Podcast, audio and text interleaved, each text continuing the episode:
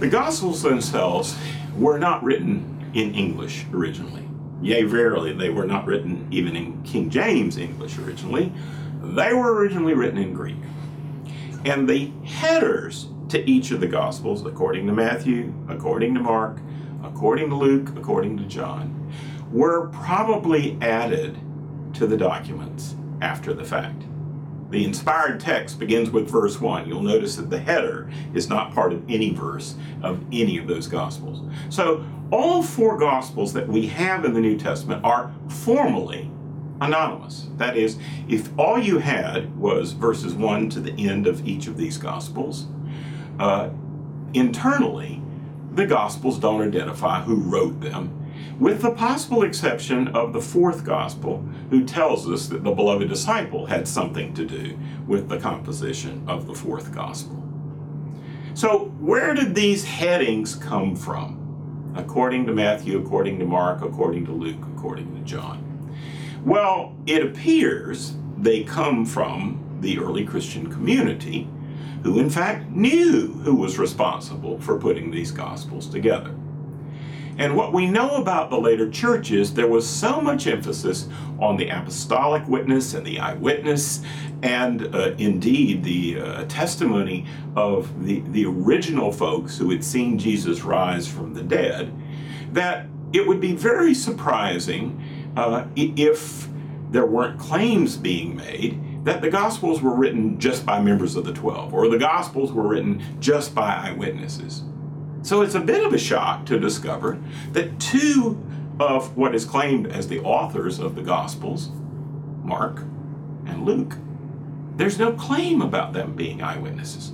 There's certainly no claim about them being apostles, no claim about them being one of the original 12. Now, this has all the marks of authenticity. If you're going to make up names of people that composed the original source documents about the life of Jesus, if you're going to do something like that, then surely you're going to go with members of the 12 or the original eyewitnesses or the original apostles. Not so much.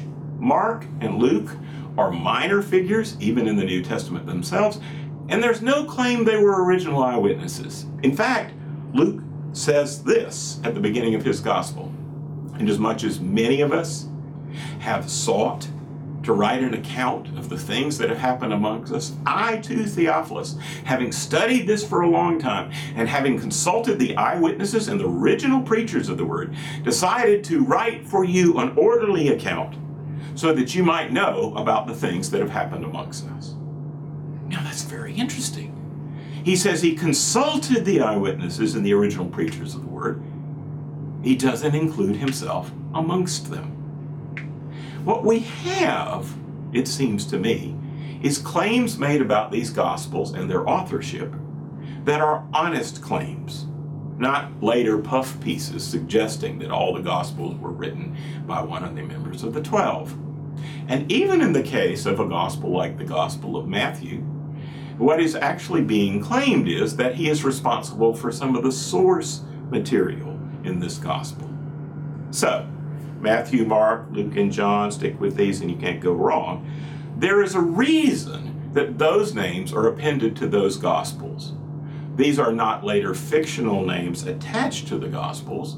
It's because, wait for it, Matthew, Mark, Luke, and John had something to do with the composition of these Gospels. Briefly, Matthew is one of the sources for the material in the Gospel of Matthew, as is Mark. 95% of Mark's Gospel recurs in the Gospel of Matthew. So there are multiple sources in that Gospel. Mark, the sometime companion of Paul and Peter, is responsible for our earliest Gospel, the second one in the canon. Luke, a sometime companion of Paul, is responsible for the third Gospel. And then there's the mysterious fourth Gospel. Why is it called the Gospel according to John? This is something of a mystery because, in fact, there are no Galilean Zebedee stories about the Zebedee boys in the Gospel of John. Zero. None. In fact, the Zebedees are only mentioned in passing in the very last chapter of the Gospel of John, John 21. What the internal testimony tells us is that these stories go back to somebody called the beloved disciple. increasingly, scholars have said maybe the reason the Gospel of John is so different from the Synoptic Gospels, Matthew, Mark, and Luke, is precisely because this Gospel is the eyewitness testimony of a Judean disciple. Now, we can debate who this is. This might have been somebody named John. That's what Richard Bauckham, in his work on the Gospel of John, says. But it might have been somebody else, because there is somebody in the Gospel of John called the beloved disciple. It's Lazarus. Go back and read John 11. In the story about the raising of Lazarus from the dead, we have the very first use of the phrase, the one whom you love. Mary and Martha write to Jesus, who is far away from Bethany, Lord, the one whom you love is dying. Who is this? Who is this beloved disciple, this person beloved of Jesus? Well, it's Lazarus.